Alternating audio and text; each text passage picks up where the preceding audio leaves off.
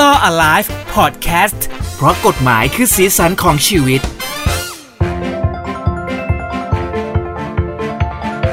สวัสดีครับ สวัสดีครับพี่เจ วันนี้ครับผผมมผมมีเรื่องผมร้อนไม่ใช่ใจผมไม่ใช่พี่เจครับ ผมโทรมาจากเอ่อ DHL ครับ DHL ทำไมอะครับ DHL ไงครับ DHL ที่เป็นผมบริษัทขนส่งไงครับ ผมไม่ได้ส่งของหรือสั่งของอะไรกับผ่านทาง DHL เลยครับ อ๋อแล้วครับ งั้นผมเป็น LSD ก็ได้ครับ โอ้โหคุณนี่เป็นไขมันเลวนะครับ คุณไม่โปรเลย คุณต้องตอบย้ำต่อไปว่า ไม่จริงครับอ๋ออ๋ออ๋อคุณมีความพัวพันกับการส่งของเออวันวันนี้เรามาแบบนี้เพราะว่ามันเป็นโอ้โห สิ่งที่ทุกคนต้องเจอกันในช่วงเวลาที่ผ่านมากันอย่างแน่นอนนะครับ ก็คือเรื่องของ call center แต่ว่าก่อนอื่น สวัสดีทักทายกันก่อนนะครับ กับคุณผู้ฟังทุกคนเลยนะครับ ทางฮูดีพอดแคสต์นะครับรอออนไลน์เพราะกฎหมายคือสีสันของชีวิตนะครับ ผมเจพัสวัตรครับครับ ผมทนายชาติชาติพรบารมีสวัสดีทุกคนครับ อืมนะฮะวันนี้เรามาในรูปแบบของ call center ที่หลายๆคนคงจะได้เอ่อรับสายกันไปแล้วไม่มากก็น้อยใช่นะครับ เพราะว่ามันเป็นเอ่อช่วงที่มีกระแสข่าวออกมา คือโดยส่วนตัวเนี่ยก็ไม่คิดว่าเออ มันจะแบบว่ารุนแรงขนาดที่มีคนโดนไปเป็นล้านล้านๆอะ ใช่คือคือเอออันเนี้ยต้องพูดก่อนนะว่า ห้ามไปว่าคนเหล่านี้ว่าไม่ฉลาด หรือว่าไปว่าเขาว่าแบบอืมอืมอืมทำทำไมไม่คิดอะไรทำมอย่างเงี้ยไม่เอะใจอะไรอย่างเงี้ยมันมีหลายแบบ เพราะว่าเนอะคนเราอะเอ่มสติที่มีอาจจะความตกใจหรือว่าสติไม่เท่ากัน แล้วก็บางทีเนี่ยมันดูน่าเชื่อถือมากในการที่มีข้อมูลต่างๆ ของเราเต็มไปหมดเลย ทำให้เราหลงเชื่อได้เนาะอันเนี้ยต้องให้ความเป็นธรรมกับพี่ๆที่เขาเสียเงินไปด้วย แล้วก็มาหาทางช่วยตักเตือนกันดีกว่าว่า เราต้องระมัดระวังตัวยังไงอ่าแต่อืมตอนตอนเนี้ยให้พี่เจเล่าก่อนดีกว่าว่าไอ้พวกนี้มันทำการทำงานยังไงหมายถึงเออแก๊งพวกเนี้ยอ่าแก๊งการทำงานของพวกนี้ก็คือจะโทรมาแล้วก็บอกว่ามาจากเออองค์กรขนส่งต่างๆนะครับ โดยเฉพาะอย่าง DHL มันรู้ทำไมถึงจะเลือก DHL เป็นเป็นหลักซะมากกว่าไปรษณีย์อะไรก็ยังไม่เยอะเนาะเออก็เป็น DHL ซะเยอะเออโทรมาเสร็จแล้วก็จะบอกว่าคุณมีเอ่อชื่อเข้าไปเกี่ยวข้องกับเอ่อขบวนการขนส่งของผิดกฎหมายนี้นะ ใช่ ประมาณนี้หรือเขาเอาชื่อคุณไปใช้ในการรับของผิดกฎหมาย หรือยาหเสรืพอบางติดคนเออใช่หรือบางคนก็คือแบบ มีลายนิ้วมือคุณอยู่บนกล่อง อะไรอย่างเงี้ย เออ คือมันมีแบบเยอะมากกับกรณีที่เขานำเอามาพูดเป็นข้อมูล หลอกใช่ลวงให้เราแบบว่าตกใจคือว่าเฮ้ยฉันจะไปอยู่ตรงจุดนั้นได้ไง ฉันไม่เคยทำอะไรแบบนั้นอะไรอย่างงี้คือทุกคนนะนะจะตอบแบบที่ชาติตอบไปตอนต้นเสมอว่า เอ้ย ผมไม่ได้สั่งของ DHL เลยครับ ผมไม่ได้ส่งของด้วยคำตอบที่ได้กลับมาก็คือ แต่ว่ามันมีชื่อคุณอยู่ในนี้อืมมันมีพาสปอร์ตหรือมันมีเอ่อบัตรประชาชนที่เป็นหน้าคุณชื่อคุณอยู่ในนี้เลยอืมคุณอาจจะโดนแก๊งพวกเอ่อยาเสพติดแฮดกแฮกข้อมูลเอ่อหรือการฟอกเงินเนี่ยแฮกข้อมูลหรือเปล่าอืมแต่ถ้าเกิดคุณไม่ทำอะไรเลยเนี่ยเดี๋ยวคุณจะโดนดำเนินคดีนะ เพราะถือว่าเป็นส่วนหนึ่งของไอ้แก๊งนี้ แน่นอนคนที่แบบไม่ค่อยรู้ข่าวสารหรืออะไรมากเนี่ย ก็ต้องตกใจอืม ถูกไหมว่าอ้าวเออ ฉันไม่ได้ทำจริง ๆ ฉันไม่ได้ส่งของจริง ๆ แต่ว่ามันมีชื่อฉันอยู่ในนั้นคราวนี้อืมไอ้แกงพวกเนี่ยเขาก็จะบอกว่า อย่างนั้นคุณต้องเอมติดต่อกับตำรวจนะ ซึ่งข้อข้อที่แปลกประหลาดก็คือว่า DHL หรือว่าบริษัทที่โดนอ้างถึง อันอันนี้ขออนุญาตอ้างถึงชื่อโดยโดยตรงเพราะมันเป็นข่าวมาแล้วนะ อืมครับ ไอ้คนที่โทรมาก็จะบอกว่า เราในฐานะ DHL เนี่ยสามารถส่งสายของคุณไปยังตำรวจได้เดี๋ยวนี้เลย อืม อันนี้ก็เป็นข้อประหลาดข้อที่หนึ่งข้อแล้วนะเอะข้อเอะหนึ่งเออซึ่งโอ้ทุกวันนี้กว่าผมจะโทรไปหาเจ้าหน้าที่ได้ก็คือแบบยากเย็นพอสมควร อันนี้คือสามารถต่อ transfer สายได้เดียวนั้นเลย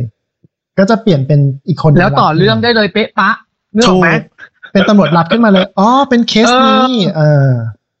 ตำรวจก็จะบอกใช่ไหมพี่เจว่าประมาณว่า ใช่ ถ้าเกิดคุณไม่ทำอะไรเลยเนี่ย คุณจะโดนฟ้องแล้วเร็วๆเนี้ย แต่ว่าถ้าเกิดคุณแสดงความบริสุทธิ์ในการโอนเงินมา เพื่อให้แสดงว่าบัญชีของคุณมันเป็นเอ่อเลขที่บัญชีนี้ไม่เกี่ยวกับการฟอกเงินเนี่ยอืมเดี๋ยวเขาจะรีบทำเรื่องให้เป็นการถอนฟ้องคุณ ไม่เอาอืมไม่เอาชื่อเข้ามาร่วมในในคดีความกระบวนการอืมใช่ โดยที่บอกว่าต้องโอนเงินเข้ามาที่ปปงก็คือป้องกันเอ่อการฟอกเงิน อืม แล้วก็บอกว่าไม่ใช่บัญชีปปงด้วยนะ เป็นบัญชีของบุคคลธรรมดาคนหนึ่ง ก็จะมีคำถามเกิดขึ้นจากจากคนที่โดนหลอกทันทีว่า อ้าวแล้วทำไมโอนไปบุคคลธรรมดาคำตอบคือ ก็เป็นเจ้าหน้าที่ปปง มันเพื่อความรวดเร็ว เพราะว่าของคุณเนี่ยกำลังจะถูกฟ้องจ่อๆอยู่แล้ว ถ้าไปรอเข้าบัญชีปปงเนี่ย เดี๋ยวมันไม่ทัน เอามาเข้าบัญชีเจ้าหน้าที่ก่อน แล้วเดี๋ยวเคลียร์ให้เลย อืม อันนี้ก็เอเอข้อที่สองแล้วนะ มีหลายเอแล้วนะ เออ เท่านี้ก็แล้วจะอ่าพี่อ่าพี่เจเชิญพี่เจเชิญ ไม่ไม่ก็ก็คือก็จะเป็นส่วนส่วนที่ที่หลายๆคนที่อ่านตามข่าวมา เขาก็จะโอนไปแต่ว่าบางทีก็จะโอนไปหลายล็อตด้วยเนาะเออเขาไม่ได้โอนไปแบบว่า รอบเดียวหมดนะ เพราะว่าการโอนบางทีมันโอนไม่ได้เยอะขนาดนั้นน่ะ คือแล้วพวกที่พวกเนี้ยเขาสำคัญจะมีก็คือ ตำรวจเอ่อตำรวจปลอมพวกเนี้ยมิจฉาชีพก็จะบอกว่า ห้ามเอาเรื่องนี้ไปพูดหรือปรึกษาใครโดยเด็ดขาดนี่คือคีย์หลักของการคุยถูกต้องจะเป็นการบอกว่า ถ้าคุณไปเปิดเผยเนี่ยเดี๋ยวมันจะเปิดเผยคดีออกไป คนที่อืมอยู่ในแก๊งนี้จะรู้ทั้งหมด คุณต้องเงียบที่สุด แล้วผมจะช่วยอืมคุณเอง เอออืมแล้วเราก็จะบอกว่า คุณมีกี่บัญชีให้บอกมา เราต้องเคลียร์ทุกบัญชี เออ คนที่เชื่อก็อาจเชื่อว่ะ กูบอกหมดเลย มีกี่บัญชีเออ ก็ต้องโอนทุกบัญชีโอนจนหมดเลยนะครับเขาบอกว่าอืมเอาทุกเม็ด แต่ไม่เอาหลักหนุกไม่เอาหลักเอ่อหลักหน่วย ก็คือสมมติว่ามีหนึ่งแสนห้าพันสองร้อยเอาแค่หนึ่งแสนห้าพันสองร้อยเก็บไว้อืมเอออืมก็จะเป็นจะเป็นการโอนอย่างนี้ทุกบัญชี แล้วท้ายที่สุดอืมก็จะพบว่าติดต่อไม่ได้แล้ว เงินก็หายไปอืมเลย อ่า อืมนะครับการรูปที่ส่งมาก็เป็นตำรวจตำรวจปลอมอะไรกันก็ว่าไป ซึ่งอันเนี้ยก็ต้องระมัดระวังกันในเบื้องต้นแต่ว่าหลังๆคงมีการแฉแล้วก็เปิดเผยข้อมูลของมิจฉาชีพเหล่านี้กันเยอะมากขึ้น เอาส่วนตัวเลยวันนั้นก็มีน้องที่อยู่ด้วยกันอะ มีเหมือน คนเนี้ยโทรเข้ามาเลยเป็น DHL ทุกอย่างตามระบบหมดเลย ซึ่งอ่าหลาย ๆ คนก็จะมีการแบบเหมือนเริ่มกวนแล้ว สำหรับพวกมิจฉาชีพพวกนี้แต่ว่าวันนั้นที่อยู่กับน้องอะ เราก็อยากรู้ว่าเขาจะคุยอะไรเขาก็คุยเป็นระบบแบบที่เราเล่าให้ฟังมาหมดเลยนะอืมซึ่งน้องก็ทำเสียงนิ่งมาก เพราะว่าเราเขาเปิดสปีกเกอร์โฟนแล้วเราก็คุยอยู่ด้วยกัน ครับ แล้วก็อ๋อเหรอคะเหรอคะ ก็เหมือนรับรู้ทุกอย่าง แต่ก็ไม่รู้สึกแบบ เหมือนไม่ได้ไปตามอารมณ์เขาอะอืมว่าฉันต้องกลัวฉันต้องตื่นเต้นอะเออพอคุยไปเรื่อยๆคุยคุยไปเรื่อยเออเขาก็โอเค แล้วก็เหมือนอยู่ดีก็ อะได้เดี๋ยวจะรับเรื่องก็ก็วางไปเลย คือแบบ คือหายไปแบบงงๆอะานึกออกไหมฮะ คือ คือเขาก็จะดูปฏิกิริยาของของคนรับหรือว่าของเราด้วยว่า เออเรามีความตื่นเต้นตื่นกลัวตกใจหรืออะไรบิ้วง่าย บิ้วยากมากน้อยแค่ไหนอะไรแบบนี้แหละ ซึ่งอืมอันเนี้ยเอ่ออย่างที่เรารู้รู้รู้กันเนี่ยแก๊ง call center แบบเนี้ยฮะมันจะส่วนใหญ่นะ ไม่ได้อยู่ในประเทศไทย จะไปอยู่อ่าใช่ประเทศเพื่อนบ้าน แล้วก็เอาคนไทยเนี่ยหลอกคนไทยไปให้ทำงาน โดยที่คนคุมก็เป็นคนประเทศอื่น ๆ ที่เป็นหัวหน้าอีกทีหนึ่งไปถึงก็จะมีการเทรนนี่แหละ ว่าต้องพูดยังไง ชื่อต้องใช้ชื่ออะไร หน่วยงานอะไร คือมันจะมีแพทเทิร์นทุกคนต้องพูดเหมือนกันหมดคราวนี้ถามว่าแล้วมันผิดกฎหมายไหม มันผิดอยู่แล้วถูกไหมมาหลอกลวงคนอื่นเนี่ย มันคือเรื่องอืมการช่อโกงโดยโดยชัดเจนก็คือหลอกลวงให้ผู้อื่น หลอกลวงผู้อื่นด้วยข้อความอันเป็นเท็จ แล้วก็ทำให้ได้ทรัพย์สินไปจากผู้ถูกหลอกลวง รวมถึงแสดงตัวเป็นคนอื่นด้วยเนี่ย มันมีโทษทางเรื่องช่อโกงชัดเจนมาก แต่ถามว่าจะไปทำอะไรกับพวกนี้ได้ไหมอะมันยากมาก เพราะว่าเขาไม่ได้อยู่ในอืมเมืองไทยไงแล้วมันก็ผ่านระบบไอ้ทางคอมพิวเตอร์มา ซึ่งมันอาจจะมีโปรแกรมหรืออะไรที่มันตัดสายการตรวจสอบได้อะเนาะอืมอันเนี้ยมันก็เป็นเรื่องทางเทคนิคที่ตรวจสอบค่อนข้างยาก เพราะฉะนั้น การดำเนินคดีอะเราก็ต้องฝากฝังหรือว่าเอ่อผ่านทางคุณตำรวจเท่านั้น ซึ่งเท่าที่ฟังข่าวเขาก็พยายามจะดำเนินการปราบปรามกันอยู่ แต่เราไม่รู้ว่ามันจะได้ผลขนาดไหน แต่ตัวพวคกรับเราเองอะต้องหันกลับมาเรามาระวัง แล้วก็ฟังแล้วอย่าปล่อยผ่านก็คือเอาเรื่องเนี้ย ไว้ในหัว ไปเล่าให้ญาติฟัง ไปเล่าให้บุคคลอืมที่คิดว่าน่าจะโดนหลอกได้ง่าย เช่น คุณปู่คุณย่าคุณตาคุณยาย ที่ท่านอยู่อยู่บ้านแบบไม่รู้อะไรอย่างเงี้ย อืม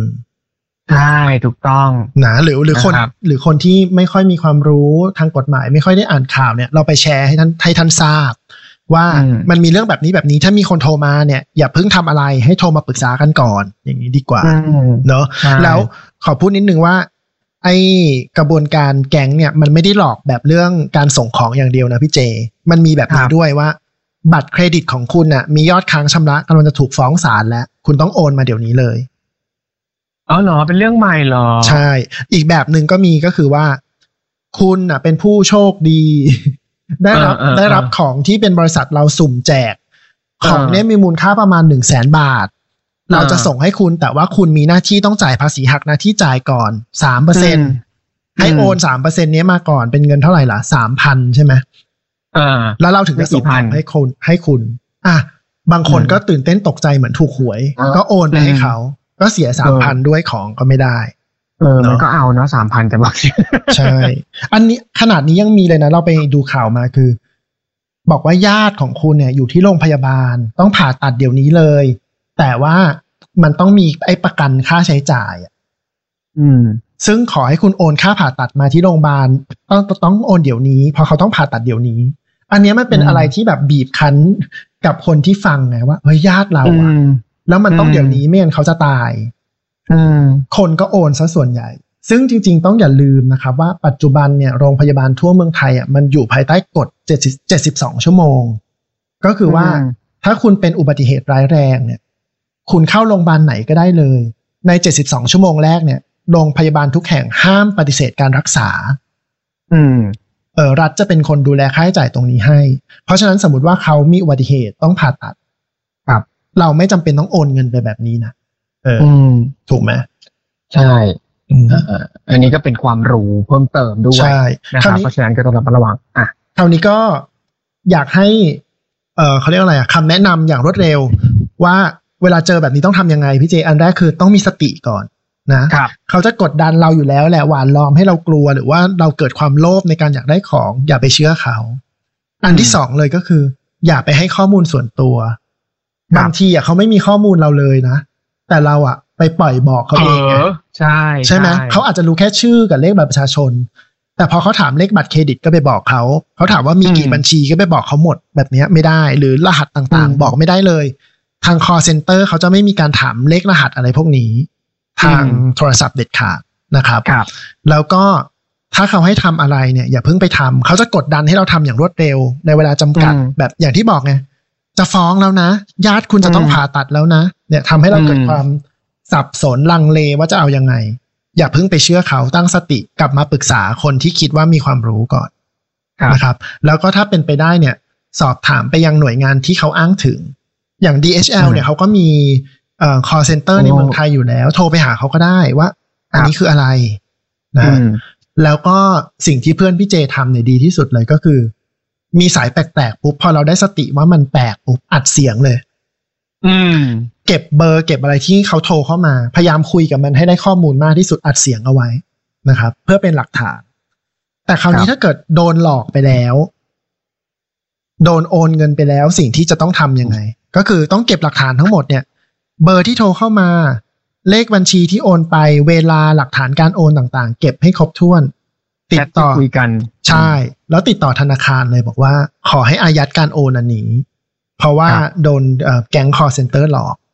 แล้วก็อืมเอาหลักฐานพวกนี้ไปแจ้งความกับเจ้าหน้าที่ตำรวจ ที่สอนอไหนก็ได้รีบไปเลยสสอนอที่เกิดเหตุอะ จะเป็นตรงบ้านเราหรือตรงไหนที่มันเกิดเหตุเนี่ยรีบรีบไปแจ้งความนะครับ แต่ตัวเลขบัญชีเนี้ย มันก็ติดตามยากเพราะว่าอย่างที่เรารู้ๆกันมันเป็นบัญชีที่เขาเรียกบัญชีม้า อืมจ้างใช่คไหมนมาเปิด ใช่ เพราะฉะนั้นคนพวกเนี้ยที่ไปเอ่อรับเงินเล็กๆน้อยๆเพื่อเปิดบัญชีแทนคนอื่นก็มีความผิดนะ ต้องระวัง ครับใช่อะมีอีกนิดนึงท้ายที่สุดพี่เจ อยากจะครับบอกช่องทางการติดต่อนิดนึงอืมพี่เจเคยได้ยินไหมตำรวจไซเบอร์ไซเบอร์ใช่ไหมเคยได้ยินแต่ไม่เคยติดต่อไปนะครับ ดีแล้วครับ เพราะว่าถ้าติดต่อไปแปลว่าคุณแต่ว่าโดนแล้ว โดนแล้ว บอกช่องทางการติดต่อให้คุณผู้ฟังนะครับ ผมพูดอย่างรวดเร็วเอ่อฮอตไลน์ของเขานะครับหนึ่งห้าเก้าเก้าถ้าเป็นเบอร์ตรงนะครับศูนย์แปดหนึ่งแปดหกหกสามศูนย์ศูนย์ศูนย์นะครับ หรือว่าจะเข้าไปที่ Facebook ก็ได้แอดนำหน้านะครับแอดแล้วก็ PCT Police แอด PCT Police นะครับ แต่ถ้าเกิดทุกคนบอกว่าทนายชาติพูดอะไรจดไม่ทัน โทรหนึ่งเก้าหนึ่งก็ได้เขาบอกว่าอืมเดี๋ยวเขาลิงก์ให้เอออ่าโอเคนะครับ นี่ก็เป็นเรื่องที่กำลังฮอตเป็นกระแสอยู่ในช่วงนี้เลย แล้วก็ไม่อยากให้ทุกคนเจอเลยนะครับ กับแก๊ง call center แล้วมีคนมาถามว่า เมื่อไหร่เขาจะเอ่อปราบปรามกันได้เนาะอันนี้ก็ต้องให้เวลาทางตำรวจนิดนึงเพราะว่ามันก็อย่างที่คุณชนายชาติบอกว่ามันอยู่เมืองนอกนะครับ มันยิงโทรศัพท์เข้ามา